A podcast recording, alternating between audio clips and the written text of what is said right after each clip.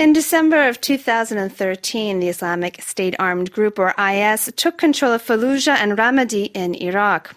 By January 2014, IS had claimed Raqqa in Syria as its capital, and by June, IS had entered the second largest city in Iraq, Mosul. The inside world of life under IS remained cut off to outsiders, except through the risky efforts of an anonymous blogger called Mosul Eye. For nearly two years, Mosul Eye gave its followers a window into this life under IS, until finally, fearing for his own life, he left Mosul.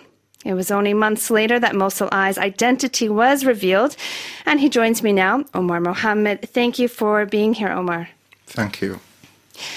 I want to just start a little bit at the beginning. You were born during the Iran Iraq War in 86. You were there during the U.S. invasion in 2003. You've known Mosul through a lot of its unstable times. And so, leading up to the arrival of IS, what was life like for you? Things have changed after 2003. I mean, before 2003, the city was almost peaceful. But after 2003, and I would be more accurate here to say after 2004, when the uh, jihadists and the terrorists become more active in the city, hundreds of jihadist groups become active and they're becoming attacking the U.S. Army and the Iraqi police, uh, uh, the bombings, the bomb cars, suicide bombers, etc. Things have changed in the city. The city became more like a huge prison where the people are present in this city. They have no options to do. You can see dead body in the street every day. Like, um, I mean, that's why we weren't surprised when ISIS arrived, when ISIS occupied the city in 2014. What surprised us wasn't the arrival of ISIS, but how the level of the mortality have increased. Maybe you can paint a bit of that picture for us after they've arrived and you said that they decided to show their true colors. Yeah. What type of changes or what type of things are you starting to notice just yourself as a citizen of the city? Mm-hmm. In the beginning, they didn't do anything like blocking the smoking or imposing the Islamic uniform or the other rules. They didn't ask peop- the people to do this in the beginning. I'm, I'm talking about the first two or three weeks. Because also they were fighting in other cities when they where they moved to the south to Tikrit to they were using this kind, kind like uh, oh Baghdad we are coming. So they didn't focus on the city. They didn't ask the people to do anything. They were just leaving the city like that. The bottom.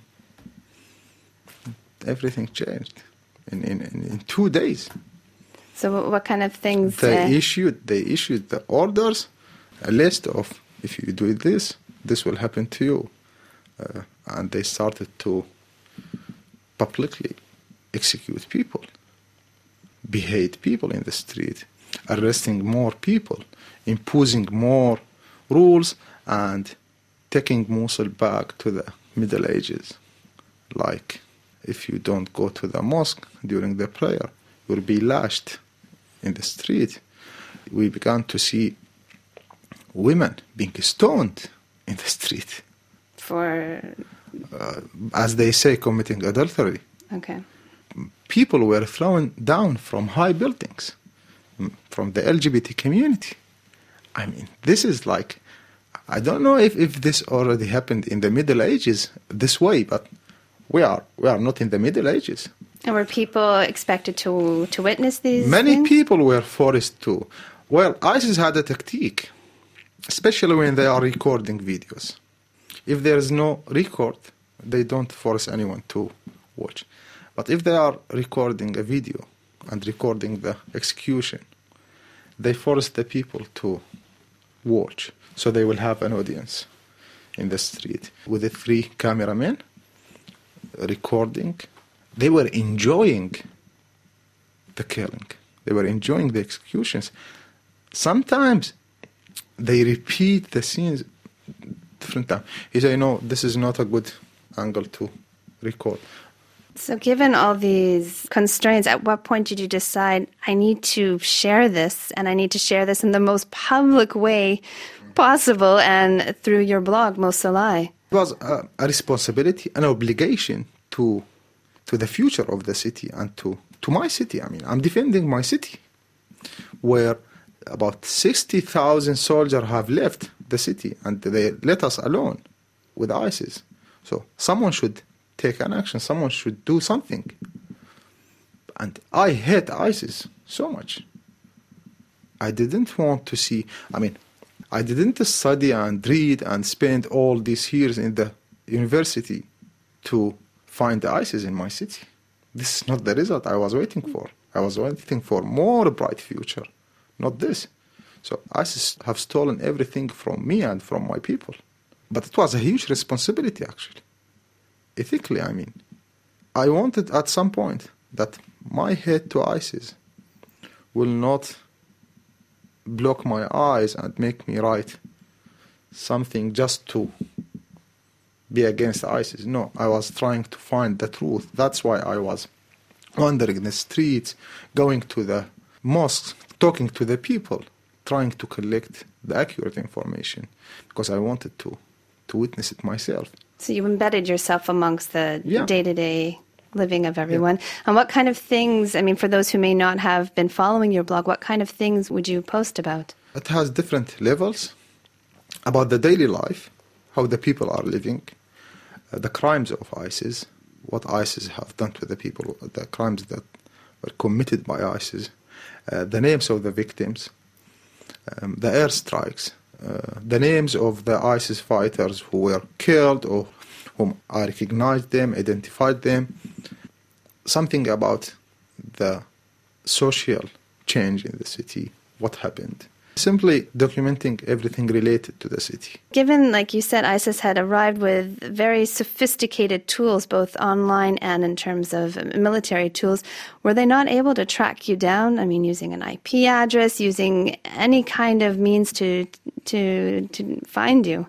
Well, it was possible, of course, but I developed myself to deal with this. From time to time, I close or stop using the Facebook online or the internet in general. I also was misleading them, or an example of this. If you read some of my posts, you'll feel like I am a Christian. So there is no Christian in the city. ISIS was confused. Sometimes I speak like a very old man. Sometimes I am a woman speaking. So I confused them. It was also dangerous, so risky to use the internet every day. So I had two laptops. One is used for Mosul Eye, and the other one was the clean one, which was always offline. Because if ISIS come to my house to search, if I say I don't have laptop, it means that no, he's the guy. So I put this clean laptop on my desk. So if they come, yes, you can check, of course. Okay. It's always offline. Also, I used to get connected to the internet through a friend of mine because at that time, well, ISIS didn't cut the internet, but what they did, if you want the internet, you have to fill out the application, and this application contains all your information with the ID card, with the um, address of your house, all the information, and with the passwords of your social media accounts, like and the email. So if I, I would never do this, so I asked my friend. He had an internet shop to give me internet. Without this, it was also risky for him, but he did. Were you receiving any threats on your blog? Many threats. In one of the threats, they said they mentioned the Jordanian pilot who was burned alive.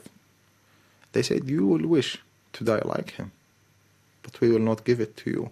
We'll kill you thousands of times. And you left not just with a, a bag, you left with a bag filled with, I mean, your the Yeah. notes you've been taking and also your hard drive. Is that correct? Yeah, that's correct. How are you able to smuggle that out? Well, when I decided to leave, I didn't thought like I'm going to survive. So I didn't care actually. well, let me take it with me. Even though there is a copy, I didn't take everything with me. I mean, I left a copy with a protected in a safe place because, I mean, I didn't do all of this to lose it, but to be published one day. I was afraid of getting caught inside Mosul.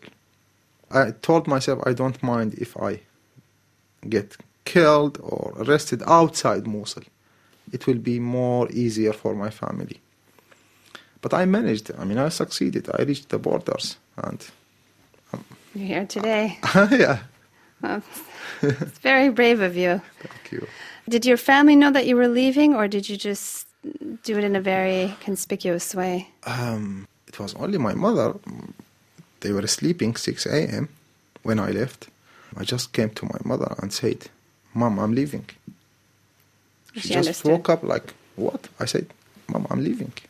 I even didn't turn around and to look at her when I was walking. The car was waiting me in the street. I said, "Goodbye, Mom. I'm leaving." But after two or three days, I managed to call them, to contact them, to tell them I'm safe. Yeah, I still didn't see any one of them. You think you'll go back to Mosul soon? I hope, I hope I can go back, and I ha- I hope I can go back now, but not yet. Not yet. It will take some time. Omar, thank you very much for sharing your story with us. Thank you.